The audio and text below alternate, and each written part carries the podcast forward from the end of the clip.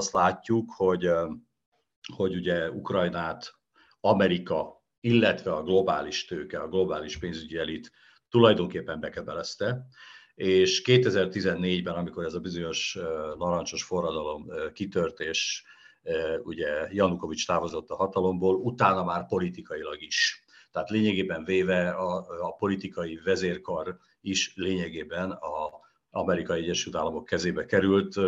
Voltak olyan ugye, információk, hogy egyes, egyes kormányüléseket angolul beszéltek a kormánytagok, mert az volt a közös nyelv, és nem az ukrán vagy az orosz. Tehát ezt azt látjuk, hogy Ukrajna bekebelezése ilyen értelemben megtörtént. Ugye Biden feladata volt az Obama kormány időszakában, hogy Ukrajnával foglalkozzon, és Biden ezt elég alaposan meg is tette. Tudjuk, hogy Hunter Biden a fia rögtön megjelent ott, hogy is hívják az a céget, Burisma nevű cégben ugye, helyet kapott, ezzel kapcsolatban mai napig is folynak a vizsgálatok. Tehát a lényeg az, hogy azt látjuk, hogy Ukrajna rendkívül fontos az Egyesült Államok számára, és rendkívül fontos a globális pénzügyi elit számára egyaránt, és ezért van az, hogy ez a háború minél elnyújtása, ez, ez érdeke lényegében véve ezeknek a köröknek, mert ezzel, ezzel tudják, és a szankciókkal, ugye, amit bevezettek Oroszországgal szembe, ezzel tudják megszakítani annak a lehetőségét, hogy Oroszország pozícióban maradjon. Önöket, ez a Hetek Originals Morvai Péter szerkesztő vagyok, és mai vendégem egy olyan elemző, akinek az írásait és megszólalásait sokakkal együtt én is igyekszem mindig követni, ezért is örülök, hogy most lehetőségünk van személyesen beszélgetni. Fritz Tamás, politológus, filozófus, közgazdász, az Alapjogokért Központ elemzője. Köszönöm, hogy fogadja a hívásunkat. Én is köszönöm a lehetőséget, üdvözlöm a kedves nézőket, hallgatókat is. Több témát választottam a mai beszélgetésünkhöz. Az első egy aktuális téma lenne, és megpróbálom néhány mondatban röviden összefoglalni, hogy a nézőink számára is követhető legyen. Egy pénzügyi villámkarrierért véget néhány nappal ezelőtt, amikor a világ egyik legnagyobb kriptotősdéje, az FTX november 11-én bejelentette, hogy csődeljárást indít saját maga ellen. Sam Bankman-Fried, a tőzsdei cég vezetője bejelentette, hogy távozik posztjáról. Ezt a vállalatot 2019-ben jegyezték be az egyik offshore paradicsomon, Antigua és Barbuda Szigetországban. November elején még 32 milliárd dollárra becsülték a cég értékét, amelynek a 2021-es nyeresége meghaladta az 1 milliárd dollárt és hivatalos tény ellenőr oldalak szerint a Bernie Madoff féle gigantikus piramis játéknak egy új ilyen high-tech féle változata dőlt be, amelyben néhányan nagyon jól jártak, sokan nagyot buktak, de több látnivaló nincsen a sztoriban. Ugyanakkor ez a csőd három nappal a félidős amerikai választások után történt egy olyan céggel, amelynek idén 38 millió, amely idén 38 millió dollárral támogatott demokrata jelölteket, és ezzel Soros György után a demokrata párt második legnagyobb donorjának számított és ez csak a kezdet lett volna, mert Bankman Fried 1 milliárd dollárt ajánlott fel a demokratáknak Donald Trump legyőzésére 2024-ben, erre ugye nyilván most nem fog sor kerülni. Az FTX tovább együttműködött az ukrán kormánynak, az Ukrajnának nyújtott amerikai segély és adományok kezelésébe és befektetésébe. Ezen a hosszú bevezetés után most anélkül, hogy a kriptovalutáknak az önmagába és rejtés világába be, bekapcsolódnánk, mit lehet mondani a demokrata párt, Joe Biden elnök és családja, Wall Street és Ukrajnának a kapcsolatáról. Igen, egyébként a FTX-ről annyit még én is megjegyeznék, hogy a kriptopénzekkel kapcsolatban egyébként van egy olyan reménye nagyon sok embernek, hogy egy külön világot teremthetett volna a civilek számára. Tehát olyan rendszert próbáltak ugye valamikor 2009-ben elindítani, egy ilyen álnévvel indította valaki, egy japán álnévvel, ugye, amely lényegében véve a magánemberek közötti kapcsolatokra épül, és semmilyen külső erő ebben nem tud beleszólni. Megmondom őszintén, hogy én is egy kicsit foglalkoztam ezzel, nem túl sokat, de ugye első ránézésre egy szimpatikus kezdeményezésnek tűnt, tehát hogy a, a globális hatásokkal szembe, a, az államok befolyásával, a nagy pénzügyi görög befolyásával szembe valami olyasmi, ami mentes ettől a befolyástól de most már tényleg azt látjuk, láthatjuk, hogy hát semmi sem olyan szép és tiszta, ahogyan elsőre látszik. Lehet, hogy a szándék, a szándék jó volt, de ma már valóban az FTX esete is bizonyítja, hogy egész egyszerűen rátelepszik a politika, rátelepszenek a nagy cégek ugye ezekre a rendszerekre, a nagy hatalmak is természetesen. Tudjuk, hogy a FTX egyébként a, a WEF-fel is, tehát a Világgazdasági Fórummal is kapcsolatba lépett, valamint látszott az a szándékuk, hogy valamilyen módon a politikai elit köreiben, tehát főleg az amerikai demokratáknál előnyöket szerezzenek. Zárójában jegyzem meg egyébként, hogy a republikánusok felé is nyújtottak bizonyos támogatásokat, tehát próbáltak több, több irányba is azért játszani de végül is mégiscsak az lett az eredménye a dolognak, hogy bebuktak. Nem tudhatjuk pontosan az okokat, de hajlok arra, hogy a globális pénzügyi elit egyszerűen nem engedi meg, hogy tőle függetlenül működjenek sikeres pénzügyi szerkezetek, amelyekre nincs befolyásuk. Tehát én azt gondolom, hogy akár a világgazdasági fórum, akár a, a legnagyobb cégek, pénzügyi cégek, Wall Street úgy gondolta, hogy ez nem működhet csak úgy, hogy, hogy ne irányítanák ezt, vagy hogyha úgy akarna működni, akkor a legjobb, hogyha ez bedől, ez a rendszer. Tehát most bizonyos értelemben szerintem ez egy rossz jel a, a tekintetben, hogy a kriptopénzek mennyire tudnak függetlenek maradni, vagy, vagy, vagy, vagy pedig mennyire tudják ezeket a befolyásokat megakadályozni. Most úgy tűnik, hogy ez nem fog menni. De természetesen többet kéne erről az egész folyamatról tudni, és valószínűleg meg is fogunk tudni. Na most ugye a kérdésére akkor rátérve, itt mindenképpen azt látjuk, hogy ugye hát az ukrán, Ukrajna kulcs szerepet játszik abból a szempontból, hogy már ugye bár ez mindjárt Bzsezsinszki a nagy sakjátszó, vagy a nagy saktábla című könyvében 97-ben megírta, hogy az amerikai érdek az, hogy az Orosz, Oroszország és Európa közötti téreben Oroszország ne tudja uralni Ukrajnát. Mert hogyha uralni tudja Ukrajnát, akkor megvalósulhat az a bizonyos eurázsiai együttműködés, amelyben a, a német technológia és az orosz nyersanyag egyesülni tud, és egy óriási erőt tud képviselni. Tehát Ukrajnát már Brzezinski is egy kulcs, kulcs országnak tartotta, hogy ezt uralni kell és lényegében véve az elmúlt mondjuk 10-20 év erről is szól, vagy talán inkább már 30, lényegében Ukrajna megalakulásától fogva az Egyesült Államok rátette a kezét Ukrajnára. Először ugye katonailag kezdett közeledni, tehát megjelent a szándék, hogy a NATO felvegye a közép-európai országokat, és aztán fokozatosan terjeszkedjen Ukrajna felé, amelyről egyébként valamikor 2008-ban döntést is hozott a NATO, hogy Ukrajnát fel akarja venni. De menet közben gazdaságilag is megjelentek a nagy cégek, amik amerikaiak és nem amerikaiak is Ukrajnában. Ukrajna ugye mind energia szempontból, mind mezőgazdasági szempontból, vagy akár katonai szempontból is egy nagyon fontos terület. Tehát azt látjuk, hogy, hogy ugye Ukrajnát Amerika, illetve a globális tőke, a globális pénzügyi elit tulajdonképpen bekebelezte, és 2014-ben, amikor ez a bizonyos narancsos forradalom kitört, és ugye Janukovics távozott a hatalomból, utána már politikailag is. Tehát lényegében véve a, a politikai vezérkar is lényegében a Amerikai Egyesült Államok kezébe került, voltak olyan ugye, információk, hogy egyes, egyes kormányüléseket angolul beszéltek a kormánytagok, mert az volt a közös nyelv, és nem az ukrán vagy az orosz. Tehát ezt azt látjuk, hogy Ukrajna bekebelezése ilyen értelemben megtörtént. Ugye Biden feladata volt az Obama kormány időszakában, hogy Ukrajnával foglalkozzon, és Biden ezt elég alaposan meg is tette. Tudjuk, hogy Hunter Biden a fia rögtön megjelent ott, hogy is hívják az a céget, Burisma nevű cégben ugye, helyet kapott, ezzel kapcsolatban mai napig is folynak a vizsgálatok.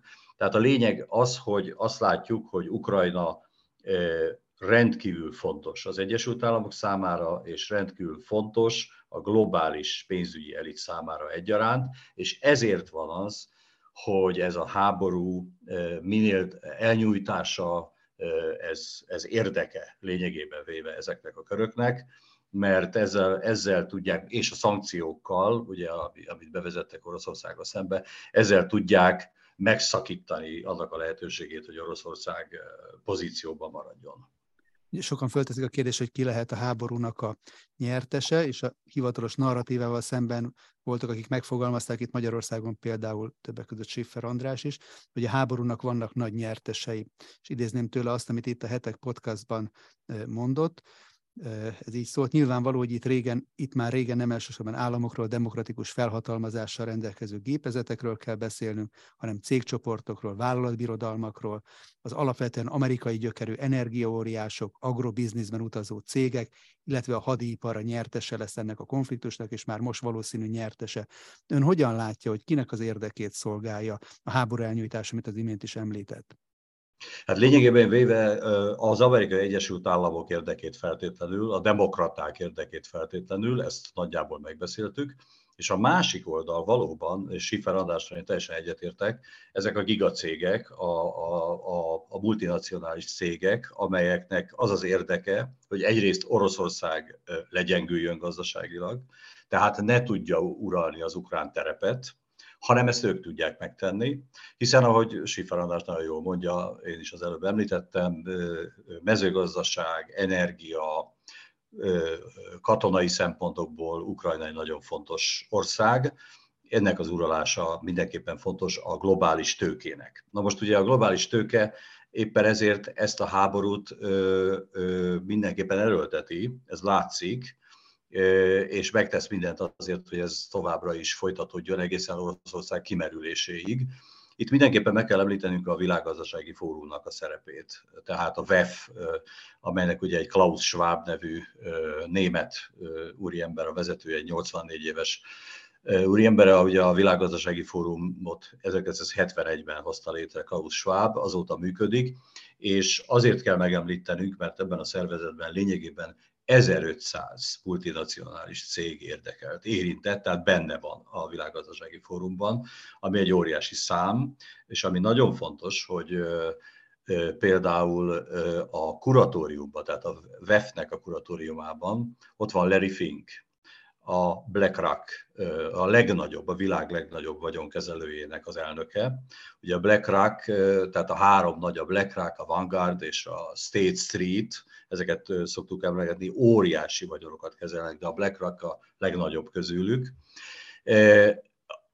Ez, ez a csapat, ez, ez a vezérkar, ez, ez lényegében véve egyértelműen uralni akarja az ukrán terepet, tehát itt találkozik egymással a gazdasági érdek, Amerika nagyhatalmi érdekei, és mondanék egy harmadikat is, hogy ugye a Világgazdasági Fórum meghirdette a Great Reset-et, tudjuk a nagy újrakezdést, amely lényegében már nyilvánossá teszi azt az elképzelését a globális elitnek, vagy globális háttérhatalomnak, sokan sokféleképpen mondják ezt, a létező globális háttérhatalomnak tegyem hozzá, hogy szeretnének létrehozni egy olyan világkormányzást, ami, ami koncentrálja a hatalmat koncentrálja a hatalmat, és főleg ezeknél a globális szervezeteknél ebben a Klaus Schwab féle világgazdasági fórum kulcs szerepet kíván játszani. Na most kik mennek ezzel szemben?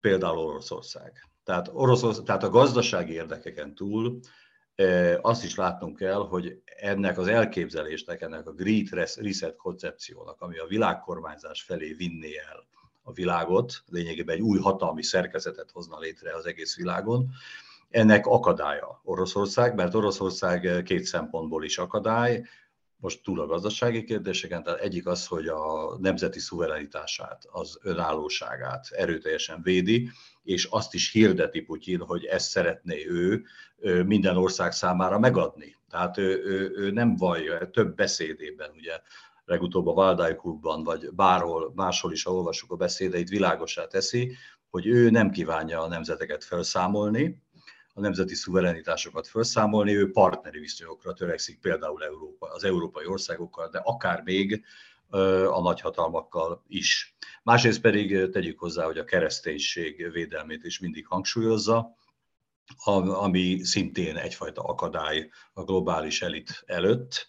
Úgyhogy azt gondolom, hogy a gazdasági, illetve a világhatalmi és ideológiai kérdések egyaránt arra mutatnak, hogy Oroszországot le kell nyomni, le kell, le kell szorítani, amennyire csak lehet, és ezáltal a háborút és a szankciókat minél tovább fent kell tartani.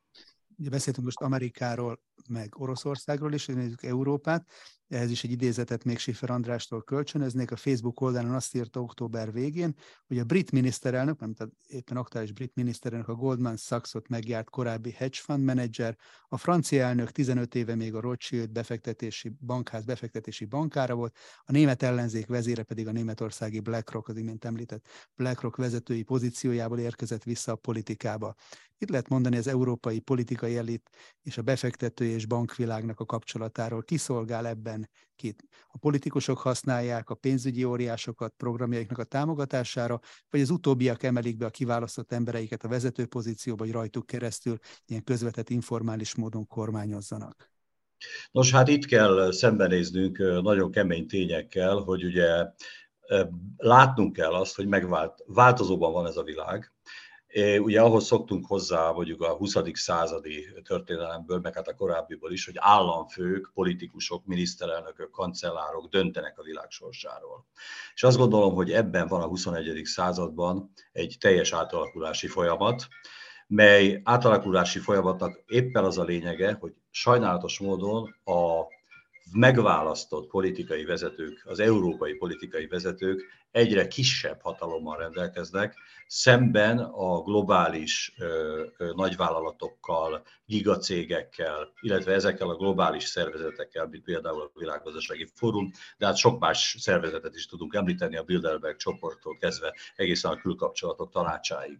Tehát a világban egy hatalmi átrendeződés zajlik, a megszokott hát struktúrák egész egyszerűen átformálódnak, és hogyha meg akarjuk érteni tulajdonképpen a mozgatórugókat, hogy ki mit, miért tesz, akkor már ezt, ezt feltétlenül figyelembe kell vennünk. Itt szeretnék mondani egy, egy adatot, ami szerintem jól jelzi a változásoknak a, bért, a mértékét. 2000-ben az American Political Institute eh, készített egy felmérést arról, hogy a 100, hogy 100 gazdasági egység közül melyek az államok, illetve a cégek. Tehát a száz leggazdagabb, hogy pontosítsak, száz leggazdagabb gazdasági egységben államok is benne vannak, és cégek, abból mennyi a cég és mennyi az állam. És 2000-ben, pont az ezredfordulón, az az eredményük jött ki, hogy átfordult már a mérleg a cégek javára. Tehát 51 száz, 100-ból 51 leggazdagabb gazdasági egység az már cég volt, multinacionális cég, vagy bank, vagy, vagy vagyonkezelő és 49 volt már csak a nemzetállam. Tehát ez egy olyan fordulatot jelzett 2000-ben, ami azt mutatta, hogy egy tulajdonképpen egy 100 éves, 150 éves folyamat eredményeképpen források, vagyon, GDP tekintetében egész egyszerűen a cégek kerültek előtérbe, fölénybe. És ezt, ezt azt hiszem, hogy ki is használják. Tehát éppen ezért a politikusokat fokozatosan hogy mondjam csak, befolyásuk alá veszik, és erre megvannak a forrásaik, és a különböző eszközeik. És ha van egy kis időnk még, akkor, akkor erre mondanék egy nagyon konkrét dolgot is, tehát hogy egy kicsit világosát tegyük, hogy mit tesz annak érdekében a globális tőke, pénzügyi elit, hogy a politikusokat a saját céljainak megfelelően tulajdonképpen az irányítása alá vegye. A Világgazdasági Fórum, tehát ez a WEF, ez a Klaus Schwab által irányított brutálisan befolyásos szervezet, amelyben mondom 1500 vállalat van benne, de számos kormányzati ember, számos civil szervezet vezetője, közéleti személyiségek, a média, a legfontosabb média képviselői, száz fölött van ezeknek a száma mindegyiknek egyenként, tehát elképesztő szervezetről van szó. Tehát Klaus Schwab egyébként mentora javaslatára, tehát Kissinger, mert ő Kissingernél tanult, és Kissingernek már volt egy olyan kezdeményezése, hogy ki kellene választani politikai vezetőket, akik a mi céljainkat követik. Na most ennek alapján Klaus Schwab 92, 1992-ben elindította, elindította az úgynevezett Global Leaders for Tomorrow nevű programot, tehát hogy a globális vezetők a jövőért, a holnapért, és ebben kiválasztottak politikusokat ebbe a, ebbe a tanfolyamba, és, és évről évre különböző ilyen kis képzéseken vettek részt ezek a kiválasztott politikusok. 2004-ben annyi változás történt, hogy megváltoztatták a nevét, és úgy nevezték el, hogy Young Global Leaders, tehát fiatal globális vezetők tanfolyama, és 2004 óta a mai napig tart ez a tanfolyam.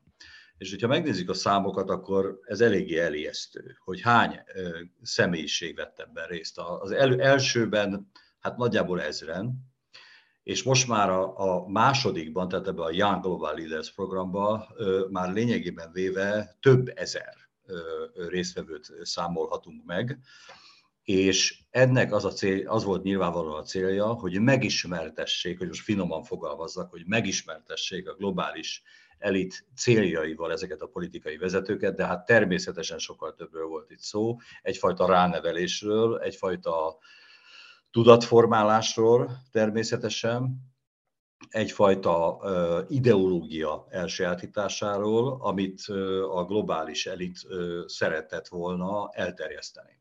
Tehát én azt gondolom, hogy most már belegondolunk, hogy 92 óta például megy ez a tanfolyam, és ebben óriási nevek vettek részt egyébként. Egyszer majd elő érdemes részletesebben is beszélni, hogy kik azok.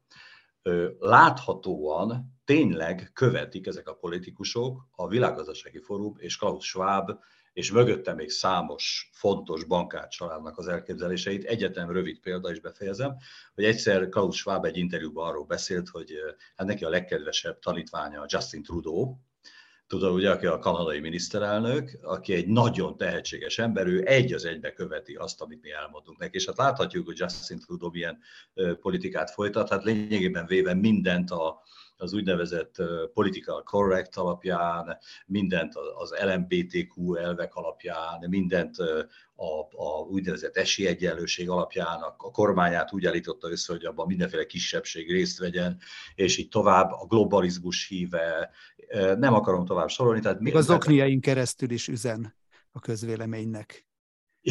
Igen, igen. Igen, üzenete van sokszor. Pontosan. Tehát ennyi, és itt be is fejeztem, tehát hogy azt kell, hogy mondjam, hogyha röviden a válaszom az, hogy sajnos már azt látjuk az európai politikusoknál, hogy nem mindig önállóan cselekednek. Hál' Istennek vannak kivételek, a legnagyobb kivétel Orbán Viktor, ezt mondjuk ki, aki, aki szembe megy ezzel az egésszel, de hogyha tényleg Macrontól, ahogy Schiffer András is mondta, Macrontól Pedro Sánchezen át egészen Olaf Scholzig elmegyünk, vagy Ursula von der Leyenig, aki arról híres, hogy csúcsot, csúcs mennyiségben vett részt a Bilderberg bizottság ülésein négyszer. És akkor utoljára, negyedszer, 2019-ben részt vett az ülésen, rá egy-két hónapra mondjuk így, hogy megválasztották, nem mondom, mert nem megválasztották, hanem kijelölődött az Európai Bizottság elnökévé a négy Bilderberg bizottsági részvétele után. Tehát ezek után föl lehet tenni a kérdést, hogy kiknek az érdekeit képviselik ezek a vezetők, például az Európai Unióban. Mondjuk egy Franz Timmermans, aki kifejezetten jó barátjának tartja ugye Soros Györgyöt, vagy az a Joseph Borrell, aki, aki most elmondja, hogy a szankciók tulajdonképpen nem is arról szólnak, amiről eddig gondoltuk, nem is gondol, csak, csak úgy vannak úgy maguktól. Joseph Borrellről is köztudott, hogy Soros Györgyel szoros kapcsolatot ápol, és nagyon sokáig lehetne erről beszélni. A, a tény az, hogy egy, egy nagyon komoly fordulat következett be a gazdasági szereplők és a politikai szereplők viszonylatában, a globális gazdasági szereplők javára, és ezért mondtam azt, hogy hogy 21. században egy egészen másfajta hatalmi szerkezettel állunk szembe, a nyugati világban mindenképpen, de azért ez ennél tágabban is megpróbál megjelenni természetesen. Említette a mentoroknak a jelentőségét, és Schwab, Klaus Schwab és Henry Kissinger között, és van egy másik ilyen kapcsolat is, amit szeretnék megemlíteni. Ugye az előbb említett Emmanuel Macron karrierjét is egy bankár, gazdaságpolitikus Jacques Attali egyengette, aki nagyon határozott elképzelésekkel rendelkezik a jövőről. A két legismertebb könyve egyaránt a globalizmus jelöli meg az emberiség jövőjének a zálogaként. Az egyik a Kikormányozza holnap a világot című könyv, ez 2012-ben magyarul is megjelent, és ebben a szerző végigveszi azokat a terveket, amiket az elmúlt évszázadokban a világ egyesítésére megalkottak, és úgy véli, hogy pont a mi korunkban jött el a megfelelő alkalom arra, hogy ezeket a terveket meg is valósítsák. És Atali szerint a világ kormánynak a keltetője, ő használja ezt a kifejezést, Európa kell, hogy legyen, ugyanis itt megvalósul a föderális nemzetek fele, hogyha itt megvalósul a föderális nemzetek feletti egység, akkor az kiterjeszthető globális szinten is. És most ebből a szempontból alkalmasnak látszik eh, jelenleg Európa erre a feladatra? Most itt a háború, migráció, kulturális hanyatlás, sok mindent eh, szoktak felsorolni, ami gyengíti a kontinensünket. És hogyha alkalmas, akkor, akkor kik lehetnek ennek a föderális programnak a megvalósítói itt Európában? Ugye itt próbáltam azt kifejteni, hogy biztos, hogy alkalmasnak látszik arra, hogy végrehajtsa azokat a célokat, amelyet a, a globális elit tagjai megfogalmaztak és elképzeltek maguknak, és most már tényleg nyilvánosságra is hoztak, hogy ugye Atali is utalt rá, hogy eljött az ideje annak, hogy a színre lépjen az elképzelés. Most az európai, tehát ahogy próbáltam is mondani, itt egy, egy hatalmas nagy gondolat átgyúrási folyamat lezajlott a háttérben, amiről, amiről nem volt tudomásunk, valljuk be őszintén, az első nyilvánosságban ezekről a dolgokról, amit most mi itt beszélünk, hát nem sokat hallottunk. De közben ezek a folyamatok kőkeményen zajlottak. És lényegében az európai politikusok, tehát tényleg itt Ursula von der Leyen-től egészen Macronig, vagy akár mondjuk Annalena Berbokig, hogy mondjak egy zöld politikust, aki szintén részt vett ebbe a Young Leaders, Global Leaders programban egyébként, és hát olyan nézeteket is van. Tehát ezek az európai politikusok abszolút alkalmasak arra, hogy európai érdekeit háttérbe szorítva globalista érdekeknek feleljenek meg. De Európa eznek csak a, a végrehajtója lehet. Pontosan azért, mert a, vezér, a vezetése ennek a folyamatnak az nem Európa kezében lesz, és most már nem is akarja szerintem senki, hogy Euró, de korábban sem hiszem, hogy akarta, mert a globális vezetők azért valahol persze egyrészt az Egyesült Államokban találhatók részben, vagy nagy részt, a demokraták házatáján és a neokón republikánusok házatáján, mert a két párt között e tekintetben van egy, mindkét pártban egy olyan kör, amelyik ennek a globális háttérhatalomnak felel meg. Tehát én azt gondolom, hogy az irányítás természetesen nem egy Ursula von der Leyen kezében lesz, és, és nem, nem Pedro Sánchez kezében lesz, és nem Olaf Scholz kezében lesz, hanem, hanem bizony Klaus Schwabék környékén, és akik még emögött ott vannak, vagy például akik mondjuk a BlackRock vagy a Vanguard tulajdonosai. Mert ha mondjuk a Vanguardnak a hátterét megnézzük, akkor ott olyan családokat találunk egyébként, akik ugye e két hatalmas vagyonkezelőn keresztül kőkeményen tudják befolyásolni már azt is, hogy a vállalatok milyen politikát folytatnak. Ez az ESG program, tehát az a Environmental Social Governance elképzelés például, amit a BlackRock képvisel, az, az, is, az már a, a vállalatokat is irányítja ilyen szempontból. Na de hogy saját szavamból ne vágjak, tehát az a lényeg, hogy Európa azt gondolom, hogy ebben a folyamatban az európai vezérkar, európai, a brüsszeli elit mondhatjuk így, egyfajta végrehajtója ezeknek az elképzeléseknek.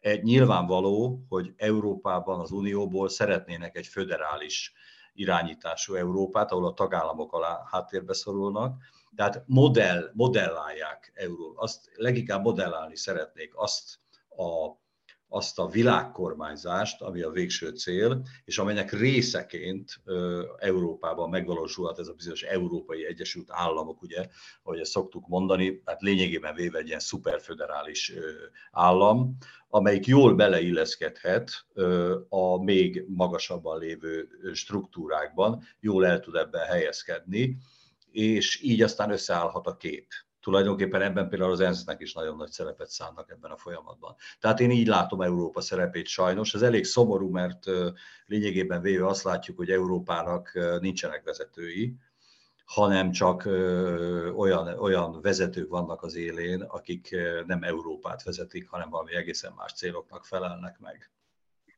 És akkor ehhez kapcsolódóan öntől is idéznék egy, egy cikkéből, ami bemutatja az amerikai külkapcsolatok tanácsának, a CFR-nek a megalakulását és működését. Ez önmagában is egy nagyon izgalmas történet, nem beszélve az európai leágazásáról. De mint ebbe a cikkébe írja, az első világháború után az Egyesült Államok még óckodott attól, hogy globális hatalomra törjön, ugye ez volt az izolacionizmusnak az időszaka, de ebbe, és idézem, nem tudtak belenyugodni az amerikai bankárcsaládok, amelyek már akkor nagy terveket szövegettek a globális irányításról száz évvel ezelőtt. Ezért alapították meg méghozzá kétpárti alapon a CFR, tehát a külkapcsolatok tanácsát New Yorkban nagy bankárdinasztiáknak, mint például a Rothschild, a Morgan, a Rockefeller, bőven volt pénzük ahhoz, hogy befolyásolják az embereiken keresztül, az amerikai és azon keresztül pedig a világpolitikát, ez volt száz évvel ezelőtt. És ha ezt megnézzük, akkor ezek szerint hol kell keresni ennek a hálózatnak az érdekközpontját? Európában, Amerikában, Londonban, Párizsban? Merre? Van egyáltalán megfogható centruma?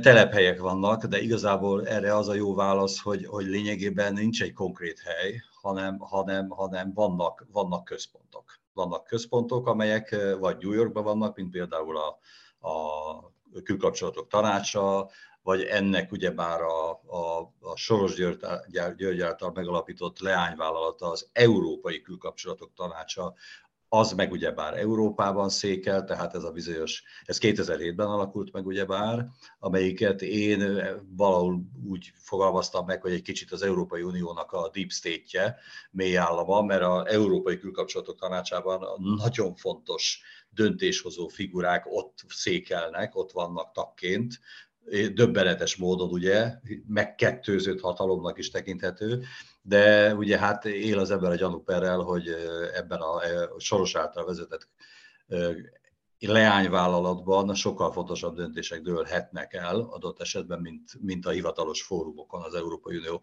hivatalos fórumain. Tehát, tehát mondhatjuk azt, hogy New York, mondhatjuk azt, hogy Párizs, mondhatjuk azt, hogy Brüsszel. Lényegében nem ez a lényege ennek a dolognak, hanem az, hogy ezek nemzetek fölött helyezik el magukat, tényleg globálisan működnek, az adott helyszín majdnem mindegy, gondoljunk például arra, hogy a, a Bilderberg csoport mindig más helyen ülésezik, ugye 54 óta üléseznek minden évben, és mindig más helyszínt választanak. Tehát ebben is mutatják azt, hogy lényegét tekintve a világot behálózva tevékenykednek. Úgyhogy ebben az értelemben ez, ez a folyamat most már azt mutatja, hogy kialakult egy ilyen társadalomtudományilag, szociológiailag megragadható, tehát társadalmi tényként megragadható elithálózat, amelyiknek a vizsgálata azt gondolom, hogy társadalomtudományi és politikatudományi értelemben egyre fontosabbá válik, mert így tudjuk az összeesküvés elmélet nevezetű bélyeget ugye leszedni erről a dologról, és megmutatni azt, hogy, hogy tudományosan vizsgálható körök ezek, megragadható szereplőkkel, megragadható eszközökkel, vagyonokkal, cégekkel, szervezetekkel, most már nem is annyira a háttérben. Tehát ilyen értelemben nagyon fontos az, hogy beemeljük a, az elméleti tudományos kutatásokba ezeket a szereplőket, mert egyre kevesebb esélyünk van megérteni a, a, a világban zajló folyamatokat, hogyha nem vesszük ezt gorcső alá, és nem nézzük, elemezzük, ismétlem még egyszer tudományos módszerekkel. Ezzel tudunk áttörni azt a, ezzel tudjuk áttörni azt a falat, amit a liberális, hát mainstream áramlat ugye meg akar akadályozni, hogy erről nem szabad beszélni, ez nincs, ez hülyeség, ez összeesküvés. Alu, alufóliás, sisakos rémségek. Pontosan így van, és akkor persze az, e, a, a, nyilván jönnek olyanok, hogy tényleg, tényleg vannak ugye bár hát eltúlzott elképzelések is erről a dologról. Ezért nagyon fontos, hogy ne abba tudjanak belekapaszkodni az ellenhangok, hanem tényleg tárgyilagosan, adatokkal, tényekkel beszéljünk ezekről a szervezetekről, társaságokról, és elképzelésekről, és elméletekről, amelyek ezt mind jellemzik. És ha megnézzük ezt a globális hálózatot, akkor ez milyen szerepet szán Európán belül a közép-kelet-európai országoknak, tehát a hozzánk hasonló szomszédságunkban lévő országoknak és Magyarországnak? Hát én megítélésem szerint, mivel nem vagyunk azért túl erős tényezők, ezért én azt hiszem, hogy egy csomagban kezelnek Európai, egy, az Európai Uniót azt egy csomagban kezeli ez a globális pénzügyi és nem csak pénzügyi elit, és ebben szerény szereplőként tekintenek ránk. Pontosabban, ha viszont találkoznak olyan ellenállással, ami, ami Magyarországot jellemzi, akkor viszont jól látjuk, hogy, hogy minden eszközbe dobnak annak érdekében, hogy elsöpörjenek az útból ilyen országokat, mint Magyarország, vagy mint Lengyelország. Tehát ennyiben vagyunk érdekesek sajnos, hogy ö, ö, első célként az Unióban kövessük azt az utat, amit az Unió próbál vinni, a fősodratú irányt. Ha pedig ennek ellenállunk, akkor válunk érdekessé, de abban az értelemben, hogy tényleg minden eszközt megragadnak, hogy valahogyan visszaszorítsanak bennünket. Hát ezt jól látjuk, ahogyan nézzük meg tényleg, ahogy valóban az Európai Uniós szervező, főleg az Európai Parlament, ben jelenlévő gyakorlatilag most már a néppárt is csatlakozott ehhez a körhöz, amelyik mindent megtesz azért, hogy Magyarország ne kapja meg a neki járó támogatásokat és pénzeket. Ugye december 6-án lesz erről döntés az Európai Tanácsban.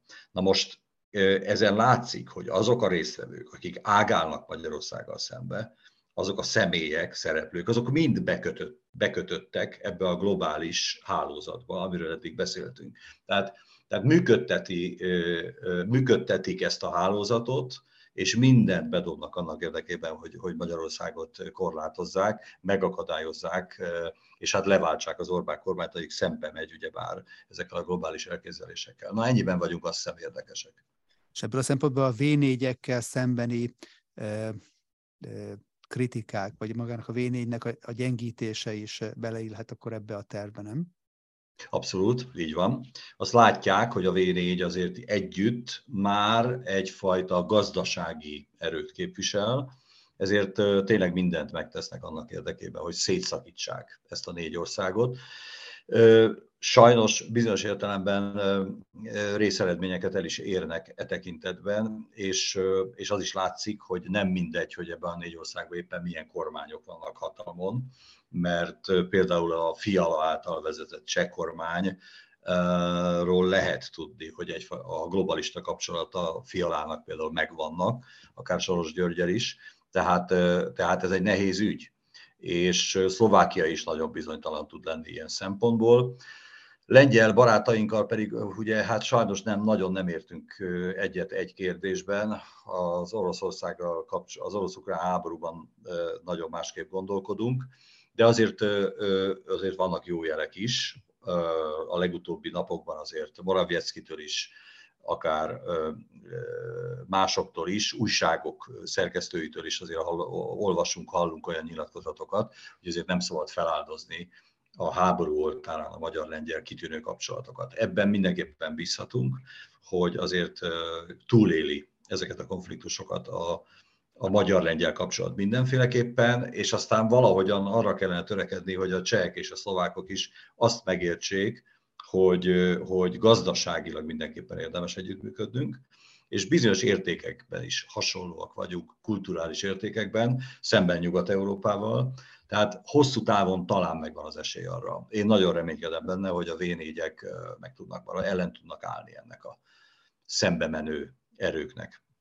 Ezt a pénzügyi hatalmi hálózatot gyakran nevezik Davoszi elitnek, és ön is utalt erre.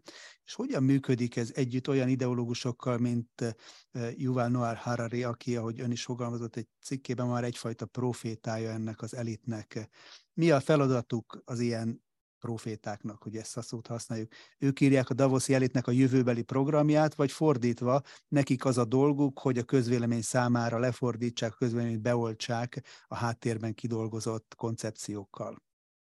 Nagyon izgalmas kérdés. Szerintem sokféle választ lehet adni erre, mert úgy gondolom, hogy nagyon sok, a globális elitnek nagyon sok hasznos idiótája is van akik tulajdonképpen, akiket megtanítottak, és hát befolyással, pénzzel és sok mindennel végül is rávették őket arra, hogy képviseljenek bizonyos nézeteket. Itt, itt szerintem Harari esetében úgy látom, hogy egy ilyen nagy, csodálatos egymásra találás született meg, mert Harari a könyveiben már korábban is azért bizonyos nézeteket vangoztatott, amelyeket a Világgazdasági Fórum kitűrően fel tudott használni. Tehát a kettő összetalálkozott, és egy kicsit mind a kettő használja a másikat, mert Harari-nak óriási népszerűséget hoz az, hogy a Világgazdasági Fórum őt fölkarolta, és Schwabnak lett a fő tanácsadója ennél fogva őt tulajdonképpen, hogy mondjam, a tenyerükön hordozza a nemzetközi média, a CNN-től kezdve a, a nem tudom, a Frankfurt Allgemeine Zeitungig állandóan interjúkat ad, mindenütt előad,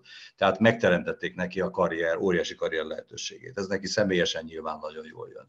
Másik oldalról a Világgazdasági Fórum ideológiai hátterének megteremtése is nagyon fontos. Tehát a globális célokhoz kellenek filozófusok, ideológusok, akik azért azt hitetik el az emberekkel, hogy itt nem pusztán egy, egy gazdasági, pénzügyi, hatalmi törekvésről van szó, a, akár a Világgazdasági Fórum, akár a többi szervezet szempontjából, hanem hogy ennek van egy elméleti ideológiai megfontolása, ami a világ jobbításáról szól. És ehhez viszont kellenek emberek, meggyőző figurák, akik ezt jól felkészülten, mert egy felkészült emberről van szó Harari esetében, elmondják a, a világ a nemzetközi fórumokon, és, és sajtótájékoztatókon, előadásokon ezt, ezt népszerűsítik ezeket az elveket. Tehát úgy, ők is, a világgazdasági fórum, a globális elit is tudja, hogy kellenek azok az emberek, akik értelmet adnak, úgymond, a törekvéseiknek, és megalapozzák azt a bizonyos világkormányzást, amiben természetesen a globális elit központi szerepet akar játszani. Úgyhogy itt egy ilyen érdektalálkozásról beszélhetünk, azt hiszem, ami, ami mindkét fél számára tökéletesen megfelelő. Harari ugyanakkor azért harsányan ateista, és azért azt gondolom, hogy bármennyire népszerű, a lehetőségei olyan szempontból korlátozottak, hiszen nagyon sok istenfélő, Isten hívő ember nem fogadja el az ő alaptéziseit. Hogy van-e a hívők meggyőzésére használt hasonló kaliberű filozófus, elemző, kire érdemes odafigyelni? Hm. Hát ez egy nehezebb kérdés, mert azért úgy látom, hogy akik a, a globális elit mögé beállnak, úgymond gondolkodóként, azok, azok döntően azért ateista, általában ateista személyiségek.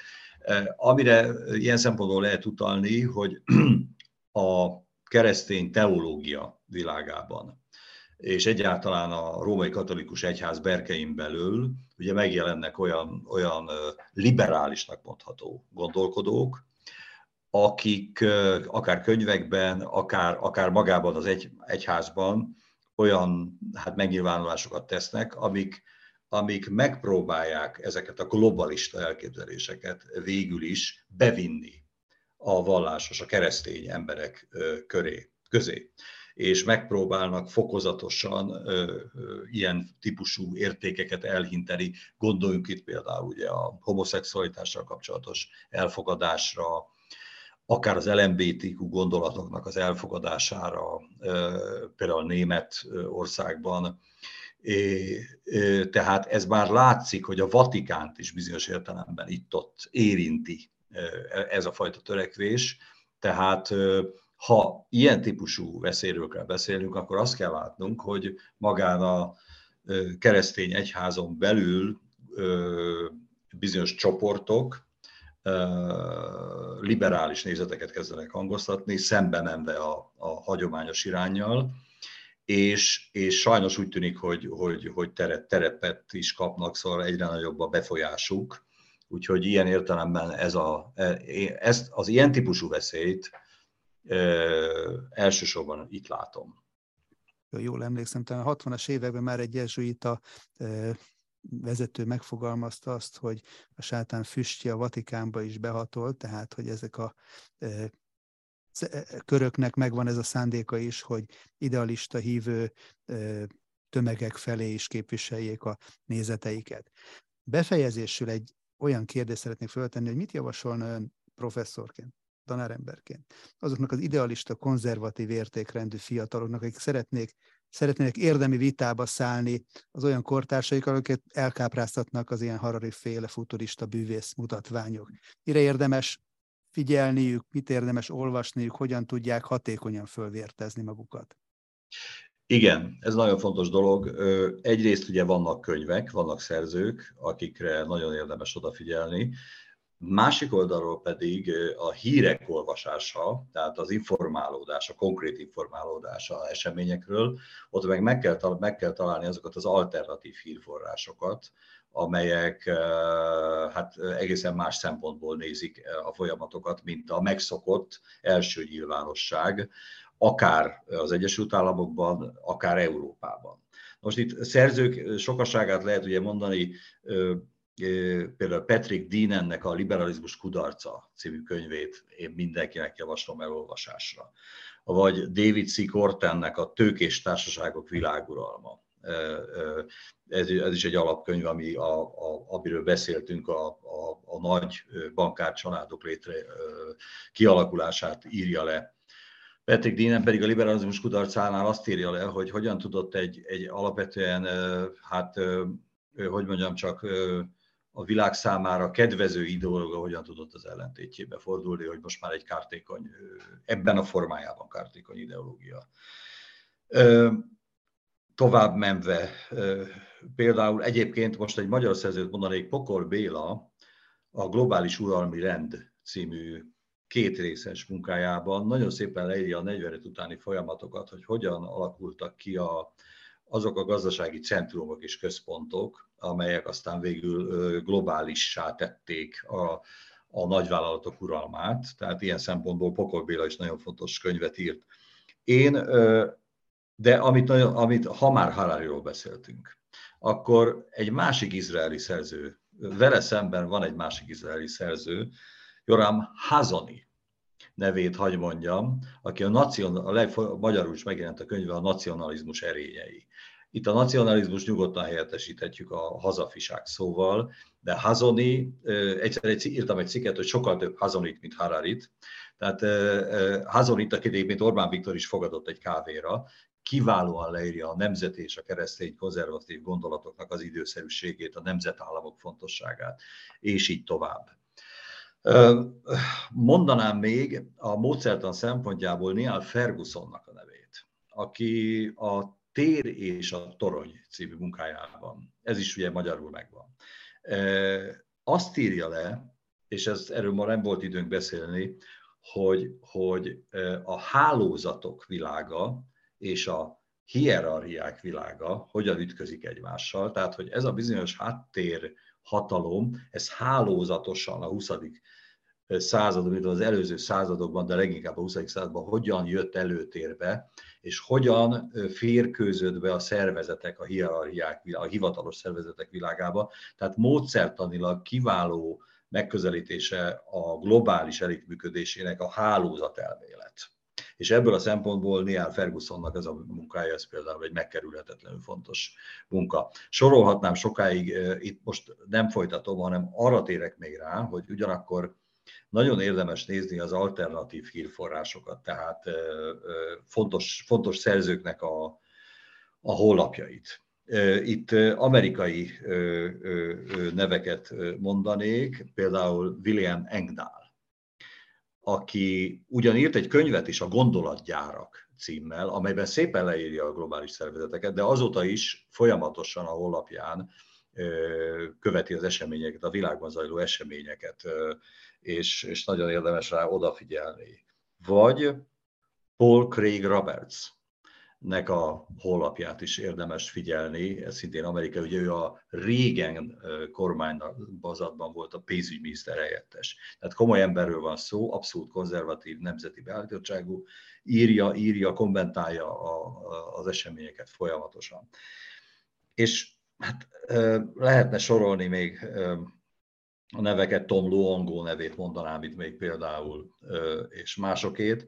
Az a lényeg, vagy például aki németül ért, olvas, beszél, az annak a KLA TV, TV-t például nagyon tudom javasolni, és, és, és akkor már el, ha elindul az ember ezen az úton, akkor fokozatosan egymás után megtalálja a különböző forrásokat, amelyek komolyan vehető források, tehát nagyon lényeges, hogy láthatóan komoly, komoly emberek megalapozott véleményeket formálnak itt, és ezen az úton elindulva aztán egy egészen másfajta világ értelmezési lehetőséget kap az ember, és ezt érdemes, érdemes megragadni, mert az a 21. század, ez teljes mértékben egy újfajta szemléletmódot kíván meg tőlünk, hogy, hogy ezt a világot érteni és követni tudjuk, és aztán utána esetleg valahol még, ha van erőnk hozzá, akkor egy picit befolyásolni is azokat a folyamatokat, amelyeket esetleg érdemes lenne megállítani, mert azért ezek a folyamatok, amikről itt beszéltünk, azok megítélésem szerint rendkívül rossz irányba viszik az emberiséget. És még mindenképpen hozzátenném a felsoroltakhoz az ön írásai cikkét, ami többek közt a Magyar Nemzetben is megtaláltam. Mindezeket összegyűjtjük, amit ön elsorolt, meg az ön írásait is a videónknak a leírásában, hogy ezek ne vesztenek el, lehessen ezekhez nyúlni. Mellé tesszük azt az interjút is, amit Joram Hazoni adott a heteknek két évvel ezelőtt, nagyon emlékezetes volt Fritz Tamás, nagyon köszönjük, hogy rendelkezésünkre állt. Fél órában eh, terveztük, majdnem egy óra lett, de remélem, hogy lesz lehetőségünk még folytatni. Én is köszönöm a lehetőséget. Köszönöm, és köszönöm a nézőknek is a figyelmét. Kérem, hogy iratkozzanak fel a hetek YouTube csatornájára, ha ezt még nem tették volna meg, és folytatjuk holnapi napon. Köszönöm, és viszontlátásra.